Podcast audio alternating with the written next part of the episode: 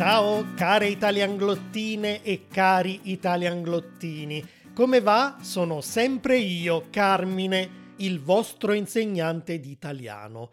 Lo ribadisco anche per presentarmi a chi è la prima volta che ascolta questo podcast e ha avuto la sfortuna o la fortuna, a seconda dei punti di vista, di beccare proprio l'episodio di filosofia. Sappiate che qui, nel podcast di Italian Glot, parliamo di tutto, ma oggi tocca alla filosofia perché sono svariati mesi che non ne parliamo e come avete letto dal titolo dell'episodio, cercheremo di rispondere alla domanda esiste davvero il colore rosso? Voi cosa ne pensate?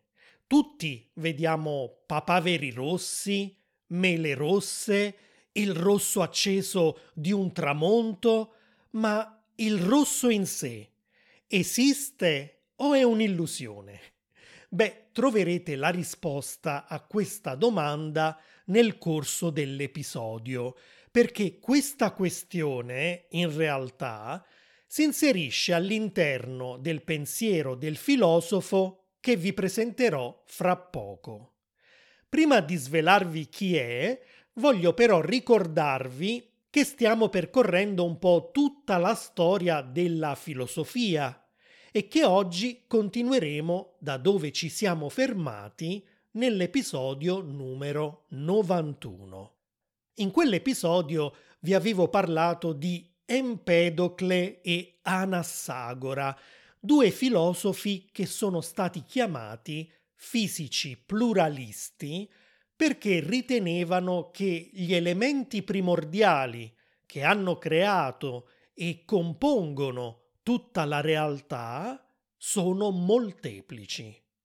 Empedocle chiamava questi elementi radici, Anassagora semi. Le radici o i semi aggregandosi tra loro formano tutte le cose e gli esseri viventi e disgregandosi ne provocano la distruzione e la morte, senza mai sparire però, perché questi elementi sono eterni, immutabili, immobili e continueranno per sempre a essere responsabili del cambiamento continuo che osserviamo nel mondo. Se sono immobili però, come fanno ad aggregarsi e a disgregarsi? Beh, sono delle forze esterne che mettono insieme o separano questi elementi, provocando così nascita, crescita, trasformazione, movimento e morte. Per Empedocle le forze sono due, l'amore che unisce e l'odio che separa.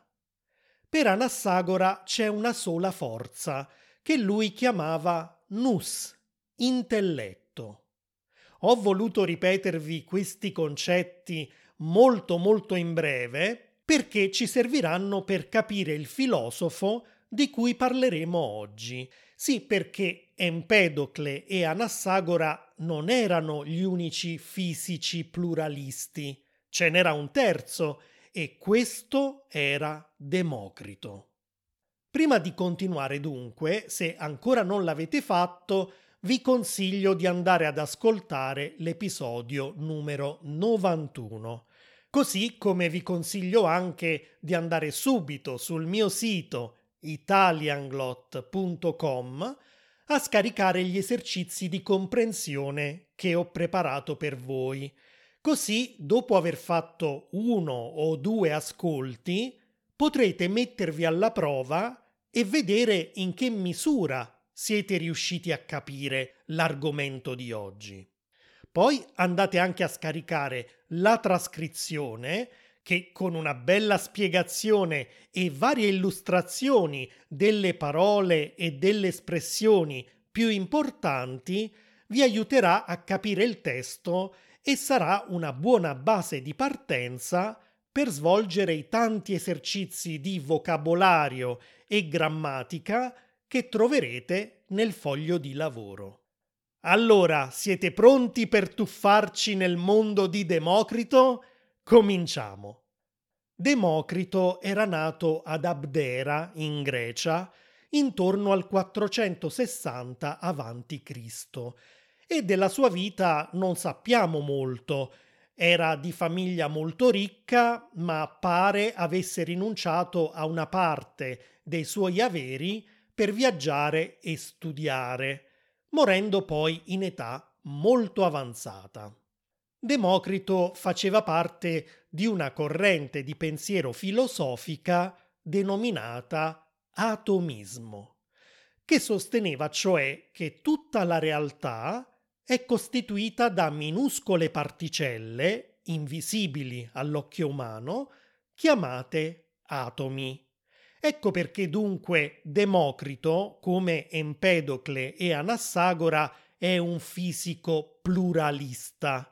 Anche lui sostiene che tutto quello che vediamo è il risultato dell'aggregazione di una pluralità di elementi.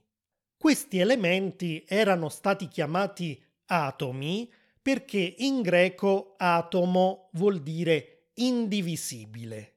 E per Democrito e gli altri atomisti, gli atomi sono le particelle più piccole esistenti, non ulteriormente divisibili, che costituiscono la materia. Nel nostro mondo esistono dunque solo la materia fatta di atomi e il vuoto, ovvero lo spazio all'interno del quale la materia si può muovere gli atomisti erano arrivati a questa conclusione semplicemente dal presupposto che dal vuoto, dal nulla, non può nascere qualcosa. Questo vuol dire che quando qualcosa viene distrutto o muore, non diventa nulla, non va a finire nel vuoto, altrimenti a lungo andare morte dopo morte non esisterebbe più nulla. E invece si continua a nascere, i fiori continuano a spuntare, le nuvole continuano a riformarsi nel cielo. In pratica, se niente può nascere dal nulla, allo stesso modo niente può tornare nel nulla. Questo vuol dire che la materia deve essere per forza eterna. E quando vediamo la distruzione di un oggetto o la morte di un essere vivente, quello che sta in realtà succedendo è la disgregazione di quel corpo in elementi più piccoli, minimi, indivisibili, in mattoncini che possono rimettersi insieme per creare qualcosa di nuovo. Questi sono appunto gli atomi. Gli atomi di Democrito sono dunque come le radici di Empedocle e i semi di Anassagora, immutabili e indistruttibili, dunque eterni. C'è però una grande differenza con i semi di Anassagora, per esempio. I semi erano infinitamente divisibili, gli atomi no. I semi si differenziavano tra loro qualitativamente perché per Anassagora c'erano semi fatti di ferro, altri fatti di sangue, altri di carne, ed era questa differenza di qualità che gli consentiva, mescolandosi tra loro, di creare oggetti ed esseri viventi di diverso tipo. Gli atomi di Democrito sono invece fatti tutti della stessa materia. Diciamo che più che per caratteristiche qualitative, gli atomi si differenziano tra loro per caratteristiche quantitative, per grandezza e per forma geometrica. Sono un po' come mattoncini di diversa forma e dimensione, appunto, o come lettere dell'alfabeto. Così come mettendo insieme una sequenza di lettere possiamo ottenere potenzialmente infinite parole, allo stesso modo mettendo insieme atomi con forma e grandezza diverse possiamo ottenere un'infinità di cose. Incredibilmente, usando come unico strumento la ragione per dedurre tutto questo, Democrito si era avvicinato tantissimo alla verità, perché oggi, grazie alla scienza, sappiamo che l'universo è davvero fatto di materia e di vuoto, che la materia è davvero composta di mattoncini, gli atomi, e che esistono diversi tipi di atomi, come quelli di idrogeno, di ossigeno, di carbonio, che combinandosi tra loro danno vita a tutte le cose esistenti e disgregandosi possono poi andare a generare qualcosa di nuovo. Il mio corpo probabilmente è fatto di atomi che una volta facevano parte di un'orchidea, eh, di un dinosauro o di una stella. L'unica differenza tra gli atomi di Democrito e i nostri è che gli atomi osservati dagli scienziati non sono indivisibili, ma possono essere scomposti in particelle più piccole come i protoni e i neutroni, a loro volta divisibili in particelle ancora più piccole, come Democrito, però, anche gli scienziati moderni sono convinti che c'è un limite oltre il quale la materia non può essere ulteriormente divisa. E quindi gli atomi di Democrito sono in realtà l'equivalente delle particelle elementari conosciute oggi, come i quark e i neutrini. Ma come si aggregano gli atomi tra loro per creare le cose. Esiste una forza esterna come il nus di Anassagora o l'amore e l'odio di Empedocle? Ebbene no. Per Democrito gli atomi hanno in sé la proprietà del movimento. Una proprietà anche questa eterna che li farà muovere per sempre e li farà venire in contatto tra loro. In questo modo sarebbe nato anche il nostro mondo. Gli atomi avevano un movimento vorticoso e in questo vortice caotico tendevano a scontrarsi e ad aggregarsi. Quelli più grandi si sono disposti al centro e hanno formato la Terra e quelli più piccoli si sono disposti tutti intorno a formare l'acqua, l'aria e così via.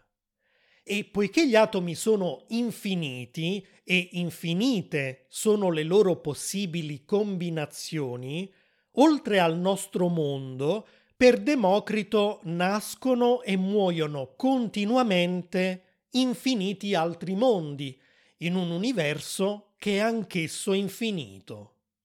Ci saranno mondi senza acqua e senza vita, altri con più soli e più lune, altri simili al nostro, e chi più ne ha più ne metta.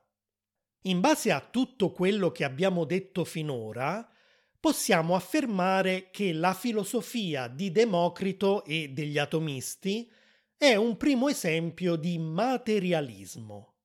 Materialismo, in filosofia, significa che crediamo solo nell'esistenza della materia e del vuoto. A parte questo non esiste nient'altro. Questo implica che il materialismo è anche una forma di ateismo, cioè la convinzione che neanche le divinità esistono. Abbiamo detto che per Democrito non esistono forze esterne alla materia, tantomeno forze divine. E se non esistono le divinità che hanno creato il mondo con un preciso scopo, con un preciso fine, possiamo dedurre ancora altri due aspetti della visione della realtà di Democrito e cioè il meccanicismo e il determinismo. No, non scappate via, italianglottini, non vi fate spaventare da questi paroloni. Adesso vi spiego subito di cosa si tratta. È tutto molto più semplice di quanto sembri. Dunque, in filosofia, quando spieghiamo la nostra esistenza introducendo un fine, un progetto divino, allora parliamo di finalismo, cioè ci domandiamo per quale scopo esistiamo. Alcune religioni, come quella cattolica ad esempio, sostengono che esistiamo perché dobbiamo essere messi alla prova. L'obiettivo di Dio è quello di darci un premio, il paradiso, se ci comportiamo bene e una punizione, l'inferno, se ci comportiamo male.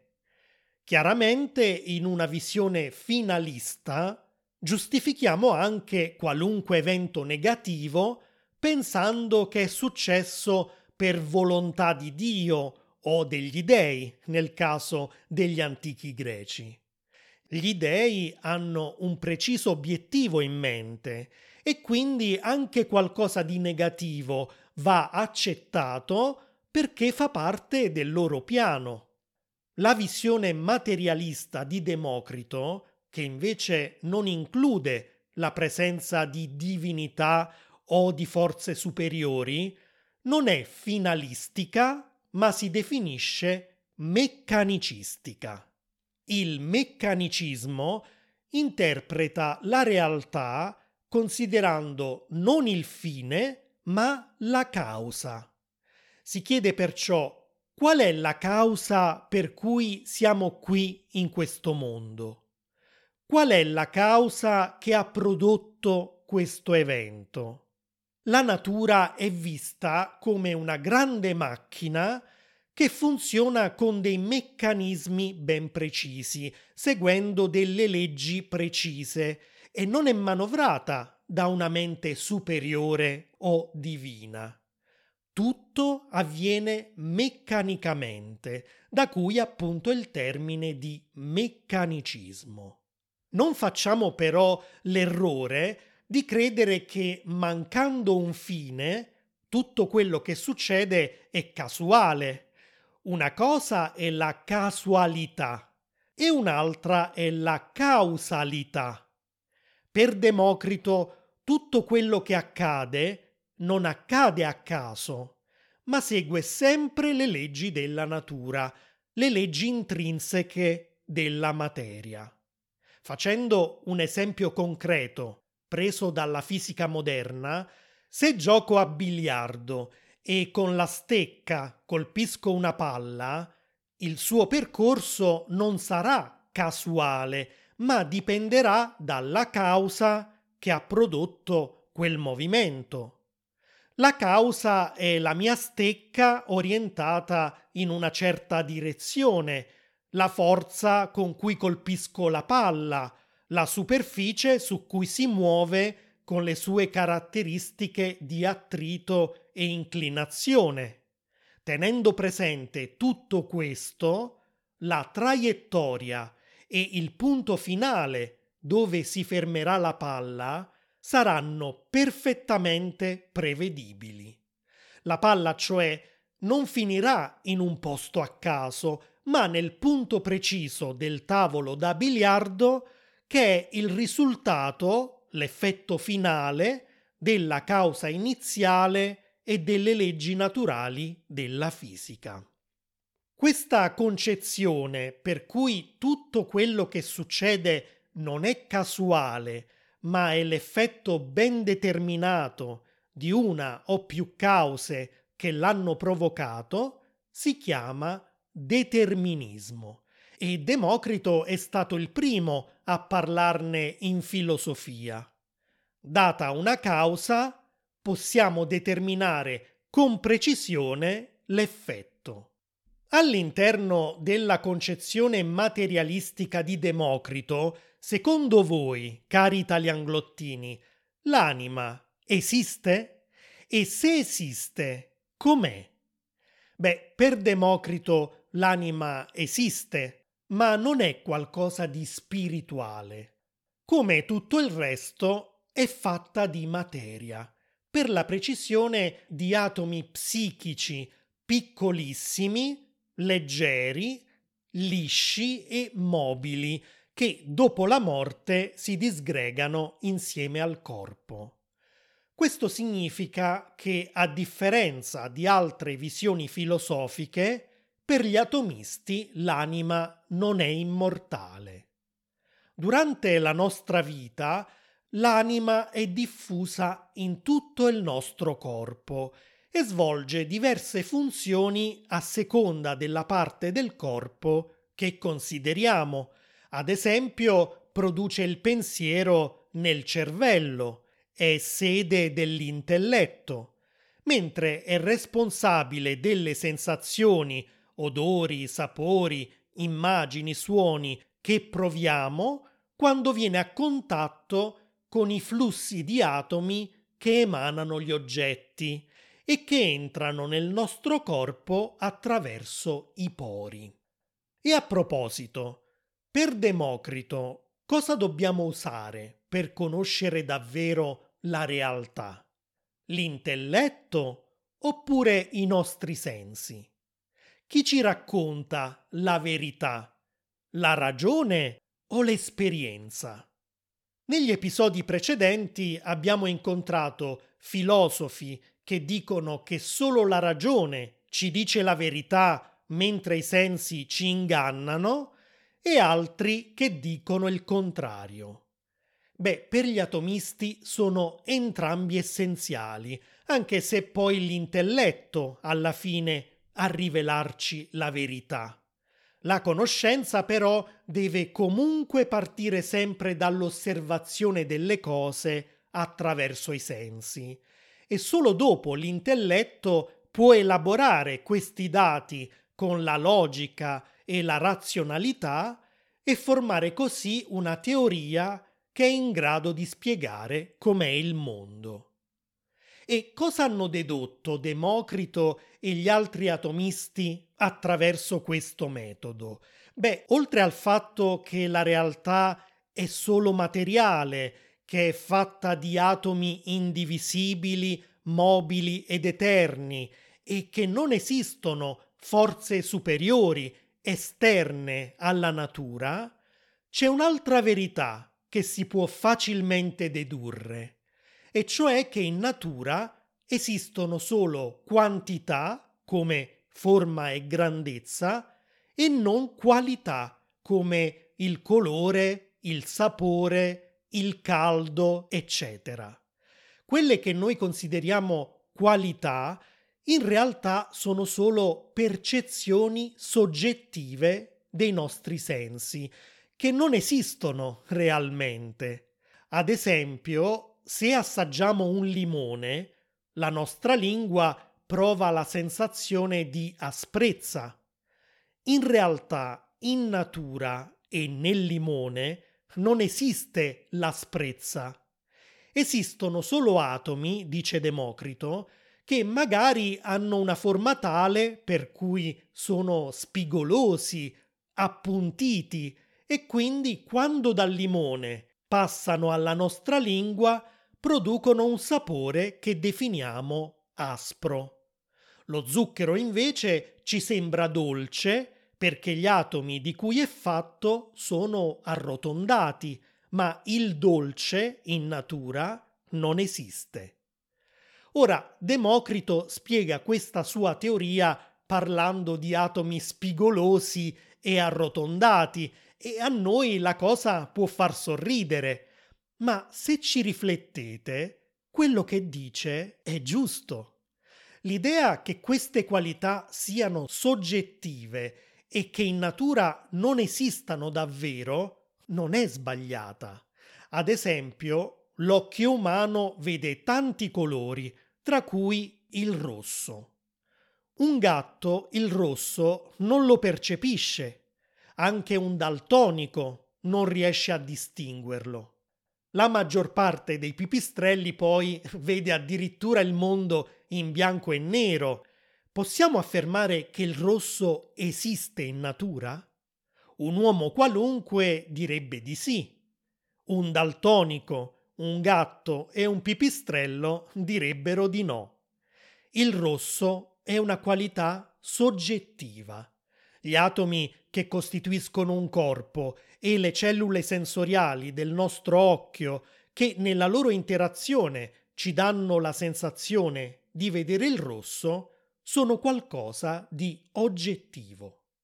Oltre a farci conoscere la realtà, la ragione per Democrito è anche uno strumento che ci può aiutare a comportarci in modo moralmente giusto e a raggiungere così il bene più alto possibile, che per lui è la felicità.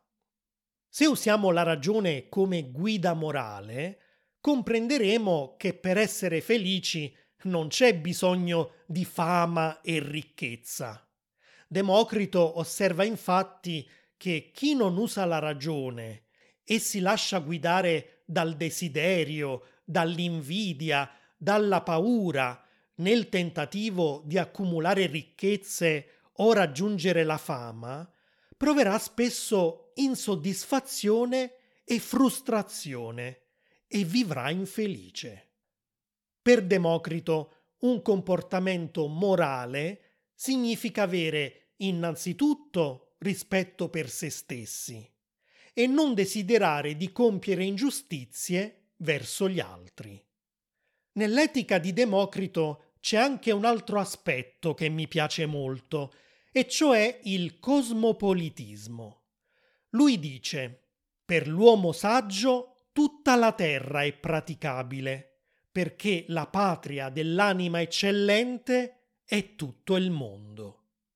E cioè un uomo saggio non si identifica con la nazionalità del paese in cui è nato, ma esce al di fuori dei suoi confini, esplora anche altri paesi e si sente cittadino del mondo.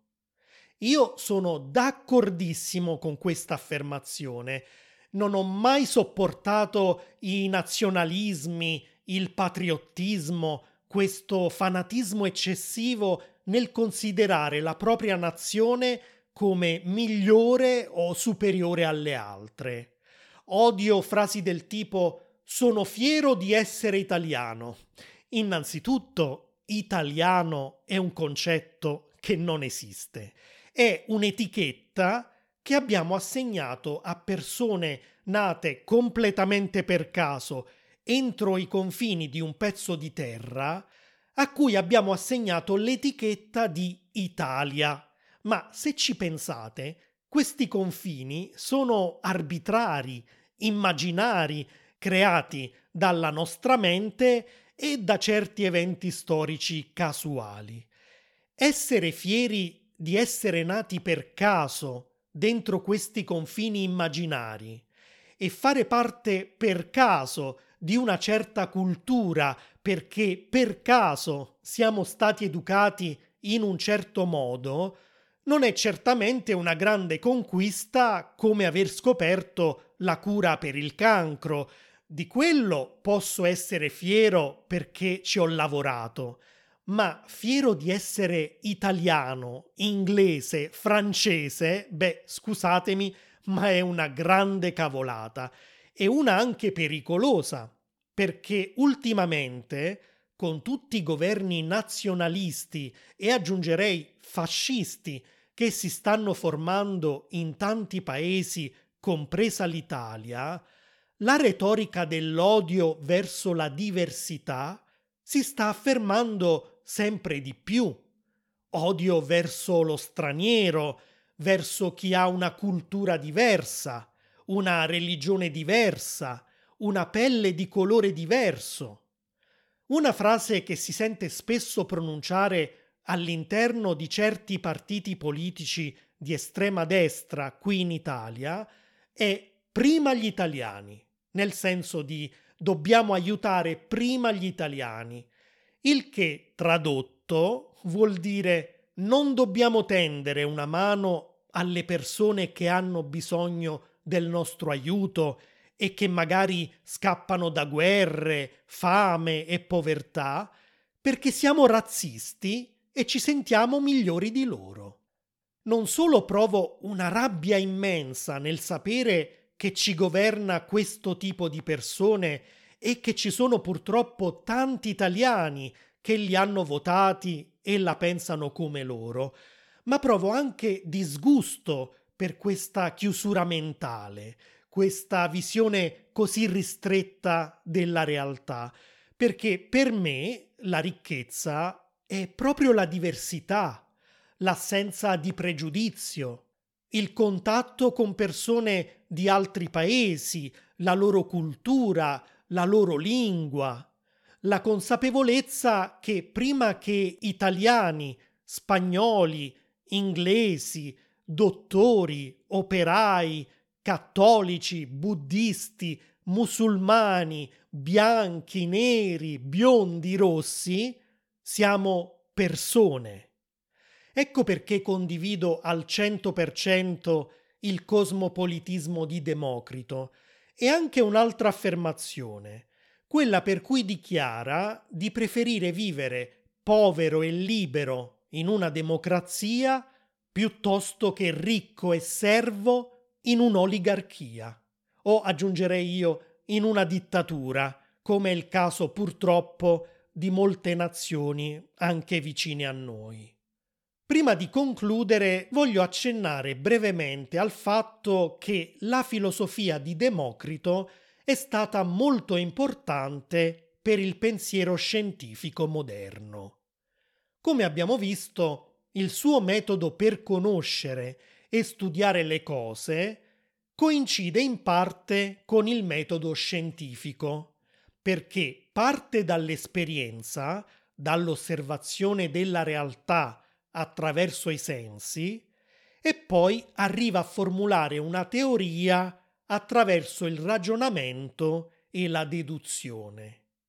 E in mancanza degli strumenti tecnologici che abbiamo oggi, il suo metodo razionale si è dimostrato abbastanza attendibile se con la sua teoria degli atomi è riuscito ad avvicinarsi così tanto alla realtà che conosciamo oggi. Quello che manca al metodo di Democrito rispetto a quello scientifico è la fase sperimentale, cioè provare la teoria attraverso l'esperimento. In ogni caso, ciò non toglie che Democrito sia stato il primo filosofo a prendere la giusta strada verso la scienza moderna. E voi conoscevate Democrito? L'avete studiato a scuola? Cosa vi piace e cosa non vi piace della sua filosofia?